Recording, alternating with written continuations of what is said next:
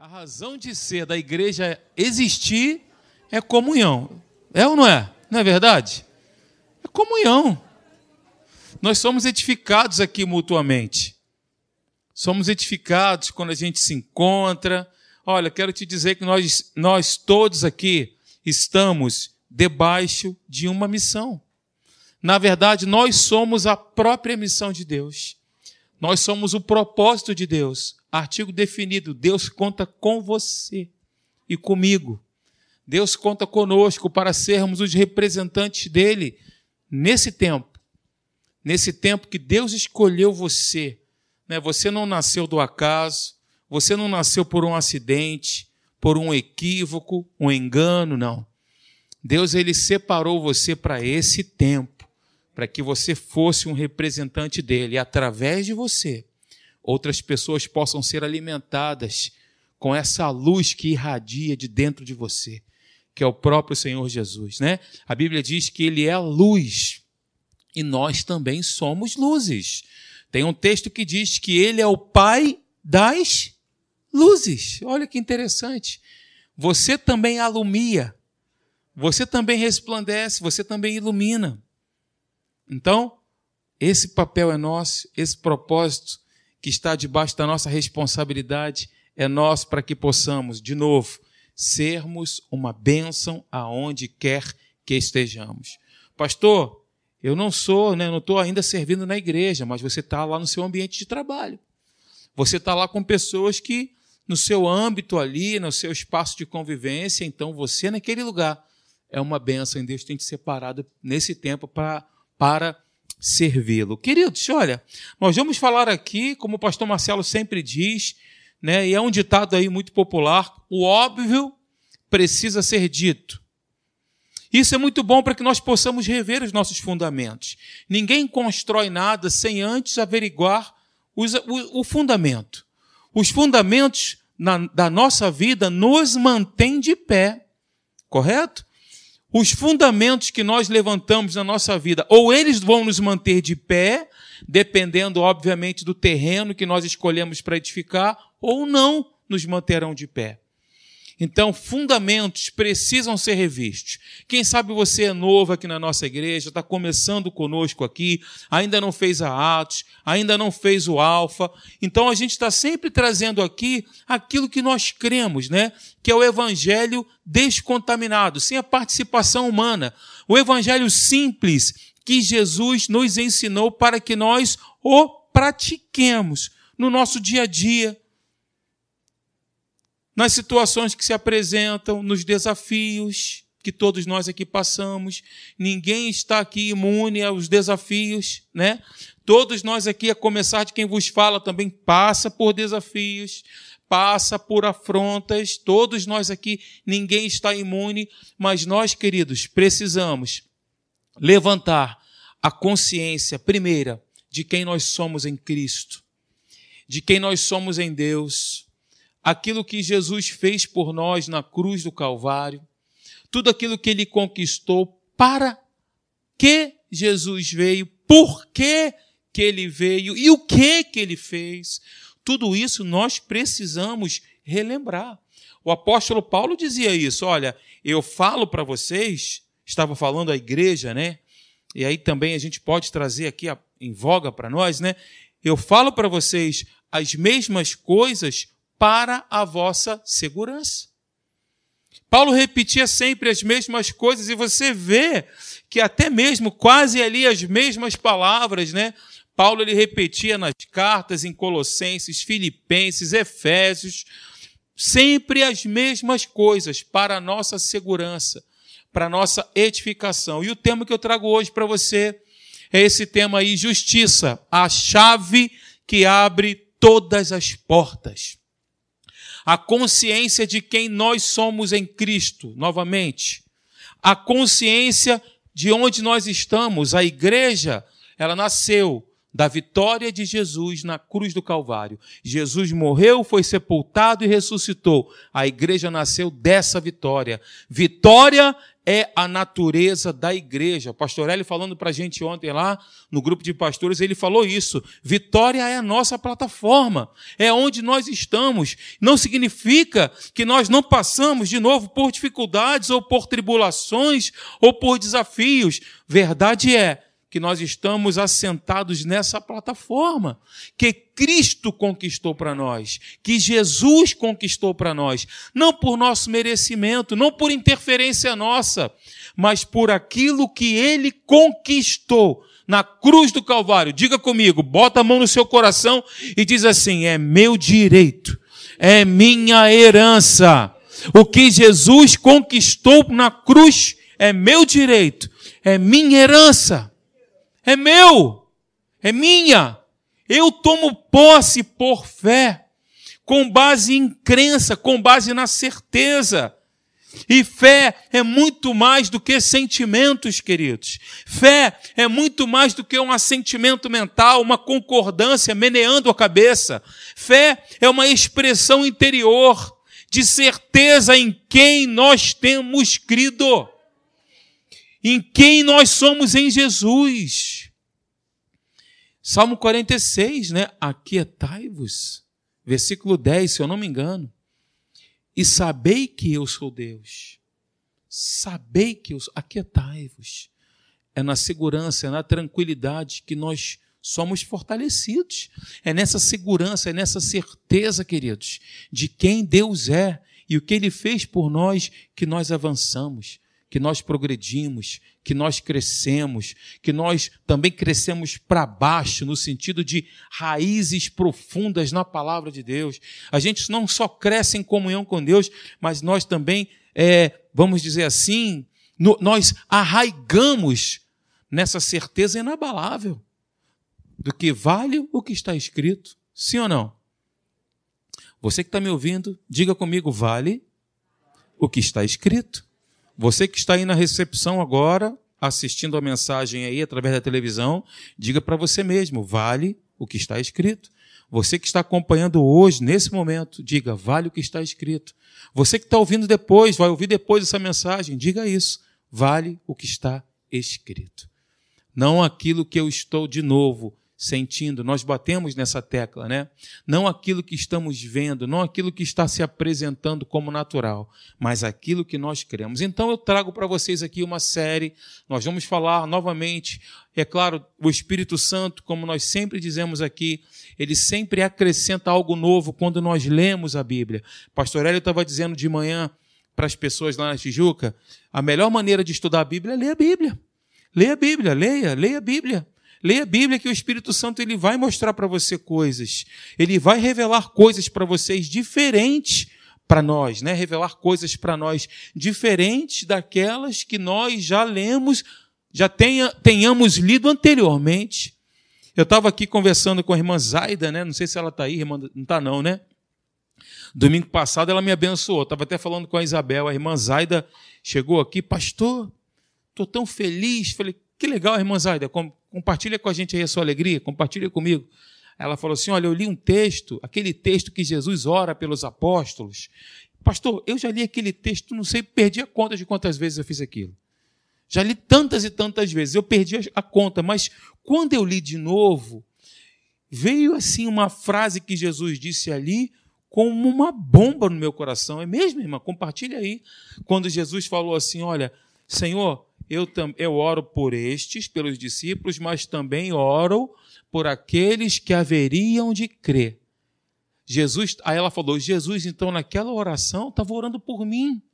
Ele estava orando por mim, pastor. Me deu uma crise de riso. Eu fiquei em casa de um lado para o outro sorrindo, me alegrando em Deus, porque eu me alegrei em saber que Jesus orou por mim e também que ele continua intercedendo por mim hoje. Gente, essa é uma realidade. João capítulo 17, depois você lê, eu fui buscar o texto, eu não lembrava onde que estava, né? Eu fui buscar lá, deixa eu ver onde que Jesus orou por nós. Aí, bum, João capítulo 17, a Bíblia diz que Jesus orou pelos apóstolos, mas também naquele momento Jesus fez uma oração específica por você e por mim, por aqueles que haveriam de crer. Se você crê, já está qualificado para receber a intercessão de Jesus. Se você é daqueles que creem, daqueles que permanecem crendo, você foi por Deus ali naquele momento. Jesus inspirou, inspirado por Deus, você recebeu aquela oração maravilhosa. O que é melhor é nós sabermos que Jesus ele está à destra de Deus, como diz a Bíblia, intercedendo pelos santos, por nós, que é o nosso caso. Ok, queridos? Dito isto, vamos então aqui ao que nós temos para trazer nessa manhã. Né? Olha, eu coloquei aí justiça de novo, ela é a chave que abre todas as portas. Você crê que o que está escrito na palavra, no sentido de promessas, irá se cumprir na sua vida? Você crê? Então você vai dizer comigo, crendo com o seu coração e falando com a sua boca, esse é um princípio para nós ativarmos a nossa fé. Crer com o coração e falar com a boca, esse é um princípio. Eu preciso dizer, eu preciso falar, eu preciso exteriorizar, não somente ficar dentro da cabeça mas eu preciso falar. Então, se você realmente crê de todo o seu coração que as promessas, que tudo aquilo que Jesus prometeu vai se cumprir na sua vida, se você crê, coloca a mão no teu coração e diz: Senhor, todas as tuas promessas se cumprirão na minha vida o teu propósito se cumprirá na minha vida. Nenhuma das tuas boas palavras cairá por terra. Toda a tua palavra se cumprirá na minha vida. Se cumprirá na minha vida. Se cumprirá. Ele é fiel, queridos. Ele é fiel para cumprir aquilo que ele prometeu. Está escrito que a palavra que eu vos disser, Jesus falou isso. Aliás, Isaías, né? Ela não voltará para mim vazia, mas ela cumprirá aquilo para a qual ela foi determinada. Ela foi designada, não voltará sem efeito. É por isso que em Hebreus diz que a palavra é viva, ela é eficiente, ela é eficaz, ela vai cumprir aquilo ela vai cumprir aquilo que foi por Deus determinado. Gente, a palavra ela é viva quando ela é crida no coração e falada com a nossa boca. A fé é ativada pela nossa voz. Você precisa dizer, todos os dias de manhã, olhando para você mesmo no espelho, Senhor, tua palavra diz que eu sou mais do que vencedor. Mas eu estou enfrentando situação Y, X, Z. Tua palavra diz que eu estou em Cristo. E em Cristo, Ele sempre me conduz em triunfo. Tua palavra diz, Senhor, que, que, que as situações de fora não me definem. O que a tua palavra diz é que eu sou teu filho. Eu sou teu ungido. Eu sou teu amado. Eu sou o queridinho do papai. Como a pastora Deise sempre diz. Você é o queridinho do papai. E eu também, nós somos filhos de Deus. É isso que a Bíblia diz, é isso que nos qualifica, é isso que chancela a nossa vida. E não as situações, queridos. E não as coisas que nos rodeiam, que estão ao nosso derredor. Ok? Então vamos aqui. Olha, de novo. Justiça é a chave que abre as portas para o cumprimento da promessa. Eu preciso ter essa consciência que eu fui justificado. Quando nós recebemos Jesus como Salvador e Senhor da nossa vida, houve um ato instantâneo da parte de Deus, fazendo-nos justos.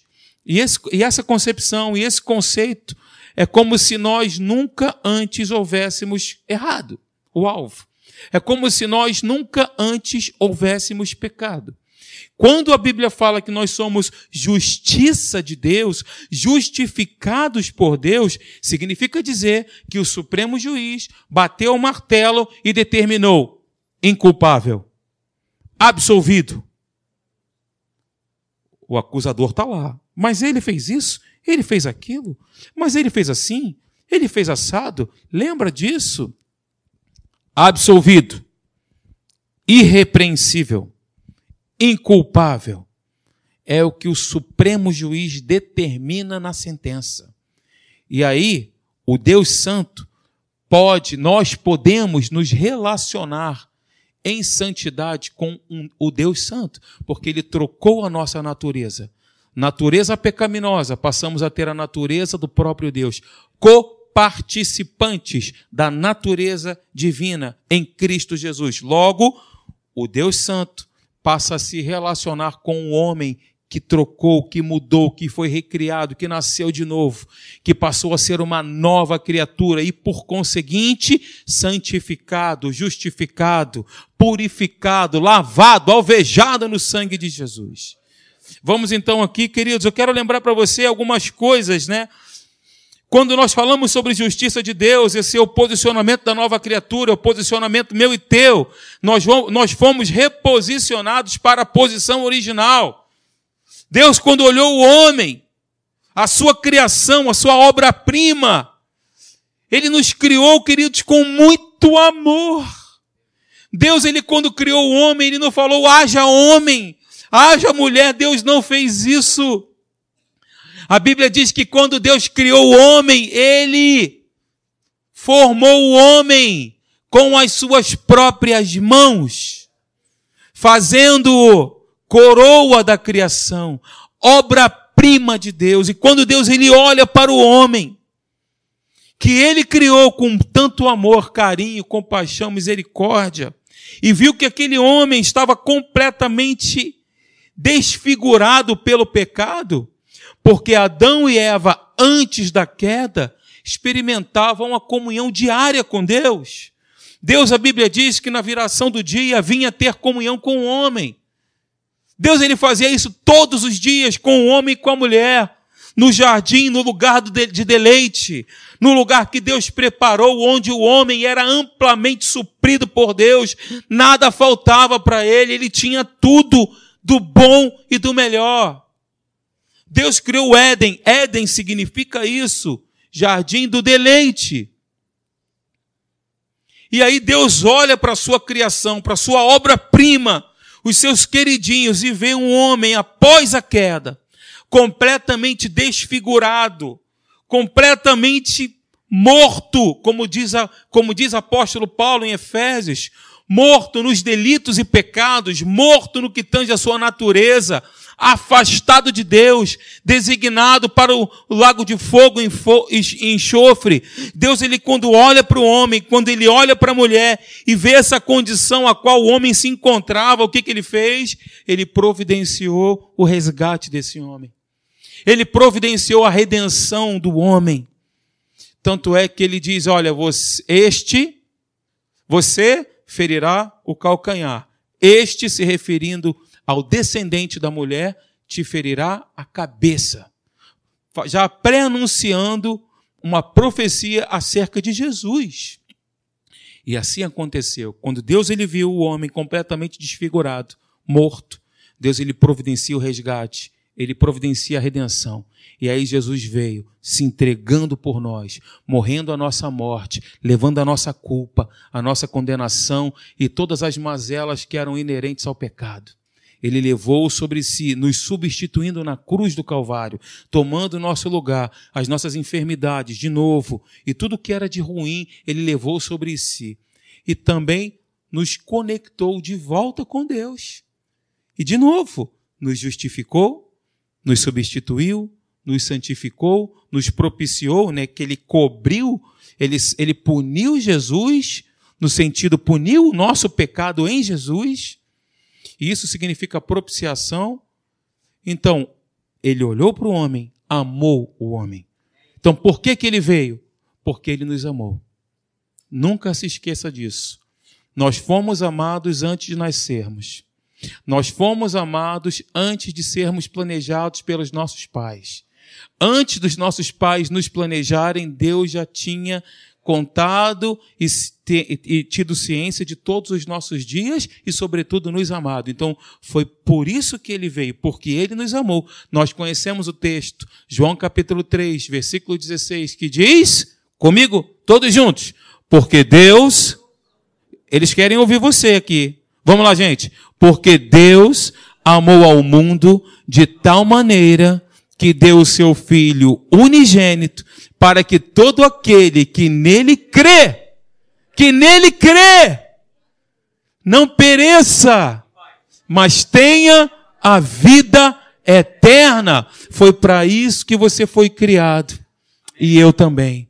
Para estarmos eternamente com Deus. Então, por que, que Jesus veio? Ele veio porque ele nos amou. E para que, que ele veio? Primeiro ponto, ele veio, como diz João capítulo 10, versículo 10, ele veio, eu vim, para que vocês tenham vida e a tenham em abundância. Agora, parece haver uma redundância aqui. Por quê? Porque a palavra vida significa zoe. Zoe é a vida que o próprio Deus experimenta. A vida que o próprio Deus experimenta é uma vida livre de doença. É uma vida livre de síndrome do pânico, de ansiedade, de preocupação. não é verdade? Deus ele se preocupa com alguma coisa? Deus ele acorda segunda-feira e diz: Nossa, eu tenho que pagar tanta conta, eu tenho um boleto para pagar. Deus faz isso? Deus é assim? Não, querido. Deus ele é soberano, está sentado no trono, reina sobre tudo, sobre todos, determina na hora que ele quer, quando ele quer, ele faz o que ele determina e ponto. Esse é o nosso Deus, esse é o Deus que nós servimos. Então a vida que o próprio Deus experimenta chama-se Zoe. E aí ele diz, ó, e a tenham de forma abundante. Ora, se a vida que o próprio Deus experimenta já é abundante, parece haver aqui uma redundância. Mas não é não, é só para chancelar. É só para a gente entender melhor que a vida que o próprio Deus experimenta é para ser vivida nesse tempo de forma abundante. De A a Z, né? a última letra Z, né? Eu ia falar Y. De A a Z. Você crê que Deus ele tem o melhor para você? Sim ou não? Você crê, você crê que Deus, além de ter, Ele quer o melhor para você e para sua casa e para sua família? Eu creio, essa é a vida abundante. Essa é a vida abundante que Ele tem para nós. Legal isso. Um outro ponto. Ele veio também para destruir, para aniquilar as obras do diabo, os intentos infernais. Ele disse isso. Jesus se manifestou, João, né? Inspirado pelo Espírito Santo. Ele se, se manifestou, Cristo se manifestou para aniquilar, para destruir, para não ficar nem uma, um grãozinho de pé, as obras, os intentos do inferno. Jesus veio para isso. E nós, como novas criaturas, nós entendemos que o nosso combate é um combate de nós resistirmos com base naquilo que cremos. Como eu falei para vocês, crer, a crença, a fé, ela é ativada pela nossa voz. Eu creio com o coração e falo com a minha boca. Então você pode acrescentar na tua oração, Senhor, eu resisto nessa crença se o inferno se levanta para te perturbar, em Cristo Jesus eu sou vencedor, eu sou vitorioso. Nós cantamos aqui um milhão de vezes. A vitória está nele, em Jesus, a batalha pertence a ele. Não a nós, não é no, não somos nós que vamos batalhar. Ele batalhou e venceu e nos deu a vitória. Nós nos apropriamos daquilo que é direito nosso, como novas criaturas, como lavados e redimidos no sangue do Cordeiro. Então, de novo, ele se manifestou, 1 João capítulo 3, versículo 8. O Filho de Deus para aniquilar, para destruir as sugestões imperceptíveis, muitas delas, das trevas. E também ele veio para nos para achar os perdidos. Nós estávamos desgarrados, perdidos. No meio de um tiroteio você fica perdido, né? Flecha de um lado, flecha de outro. Mas ele achou, tá perdido, vem cá, eu vou te achar. Você já perdeu o seu filho no mercado? Já aconteceu com você isso? Já? Aconteceu alguma situação que você que fugiu o seu controle? Já com você? É uma sensação estranha, né? A gente estava exatamente assim, nessa condição, sem saber para onde nós íamos flecha de um lado, de outro, e a gente se abaixando. Meu Deus, o que, que é isso aqui? Vem cá, rapaz, vem cá, fica aqui no cantinho. Eu estou com você. Amém, gente? Então, de novo, para que, que ele veio? Jesus veio para destruir as obras do diabo, ele veio para nos dar vida, ele veio para nos achar e também para restaurar ao homem a posição, reposicioná-lo, reposicionar o homem à posição que ele pertencia antes. Além disso, reposicionando o homem, aproximando o homem de Deus. Pastor Marcelo está falando sobre proximidade. Aos domingos aqui à noite, estarmos próximos de Deus. Esse foi um dos critérios, uma das, uma das coisas que Deus fez, né? Não somente nos reposicionando, mas nos trazendo de novo para perto dele. Perto está o Senhor de todos aqueles que o invocam. Perto está o Senhor, ele nos chama para perto, para que nós, estando, estando perto de Deus, possamos experimentar de tudo aquilo que ele tem para nós, da sua graça, da comunhão, de ouvir o próprio Deus. Amém, queridos? Olha, eu quero resumir um pouquinho aqui o que nós vamos falar a partir do próximo domingo, tá? Verdades sobre a justiça de Deus.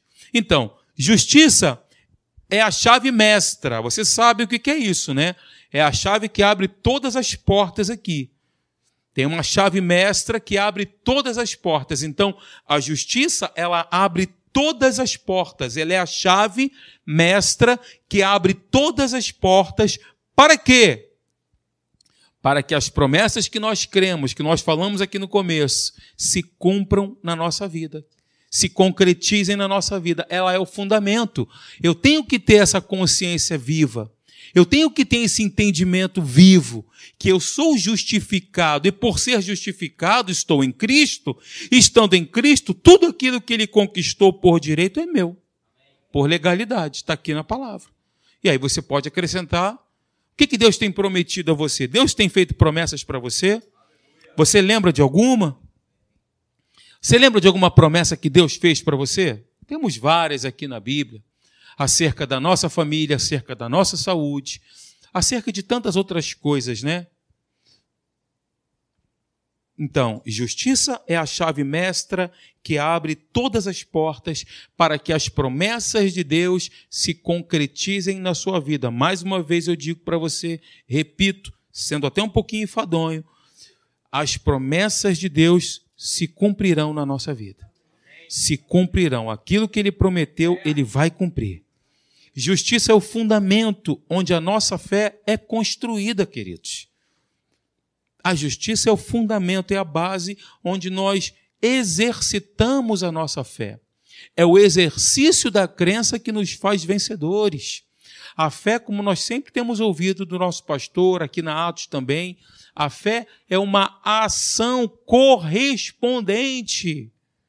É uma ação correspondente à nossa crença.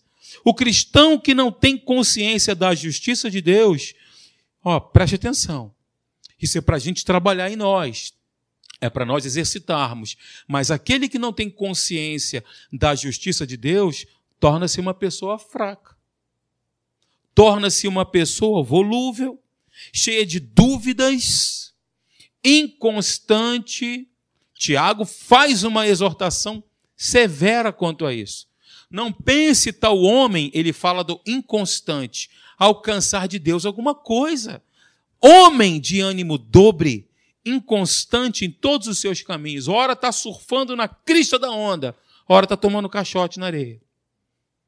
Ora, Senhor, eu estou contigo até podem pode vir o que for, levante, gigante que vier, eu estou contigo. Mas aí a primeira, a primeira serva, né, assim como fez com Pedro, olha, você era um deles. Não, eu juro, não era eu não.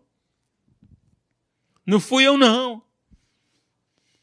Então, esse cristão que não tem a consciência da justiça em alta, de quem é em Jesus, daquilo que ele fez e quem nós somos em Cristo, é uma pessoa inconstante, insegura, levado de um lado para o outro, impelido como as ondas do mar que vêm e que vão. Sabe, queridos, todo o plano de salvação, se você olhar aqui de Gênesis a Apocalipse, todo o plano da salvação é construído com base na justiça.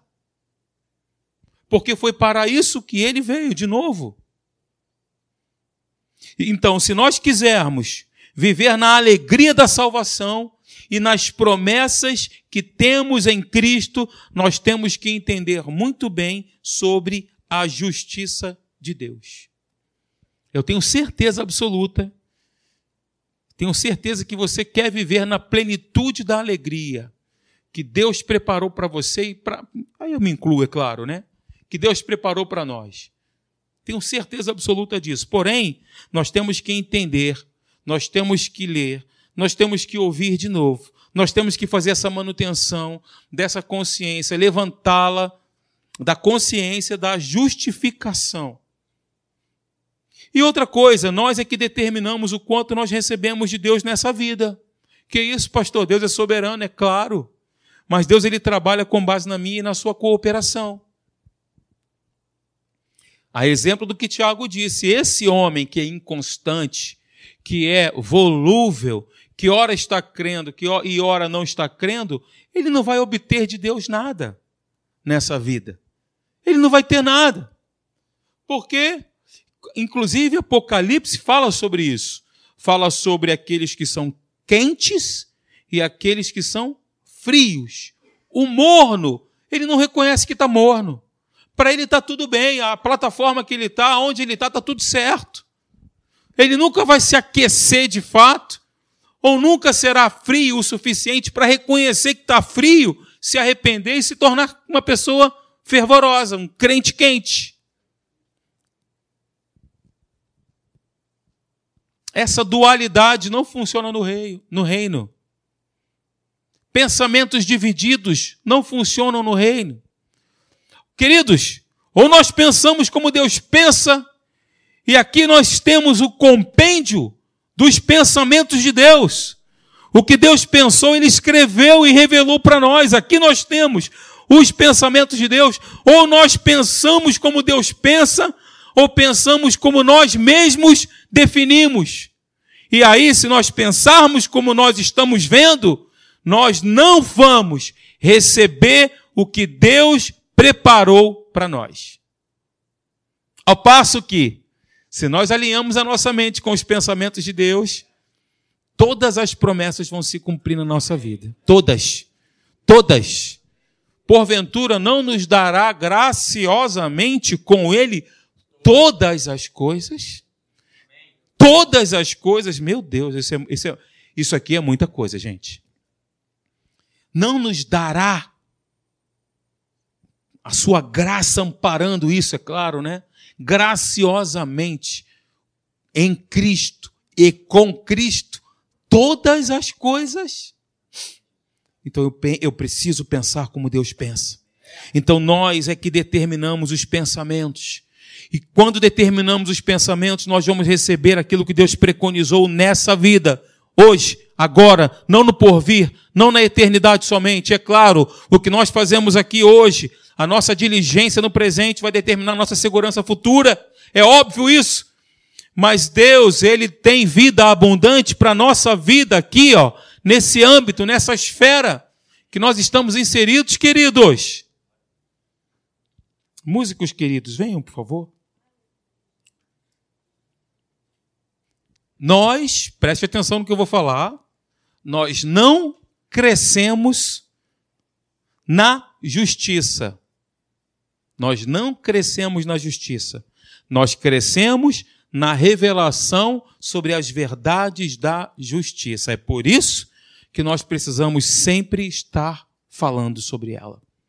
Sempre nos lembrando daquilo que Jesus fez, por que, que ele veio, para que, que ele veio, o que, que ele fez e os benefícios disso. Diga comigo, por quê, para quê por quê? Para quê? E os benefícios. Os benefícios. Vida abundante, vida plena. A vida plena, uma vida cheia de paz. Nós temos a paz de Deus e paz com Deus. Paz no sentido de sermos, de produzirmos, o, o nosso espírito recriado produz, né? O fruto do espírito recriado produz a paz paz é fruto do Espírito que, que nasceu de novo. E paz com Deus, já não somos mais inimigos dele. já não estamos mais distantes dele, já não somos mais considerados inimigos, mas agora amigos de Deus. Amigos de Deus. Como se isso não fosse suficiente, ele nos aproximou, nos tornou amigos, quitou a nossa dívida, não estamos mais no vermelho e ainda nos imputou a sua retidão, a sua graça e nos deu de presente o seu espírito que habita em nós. Fica de pé comigo aí.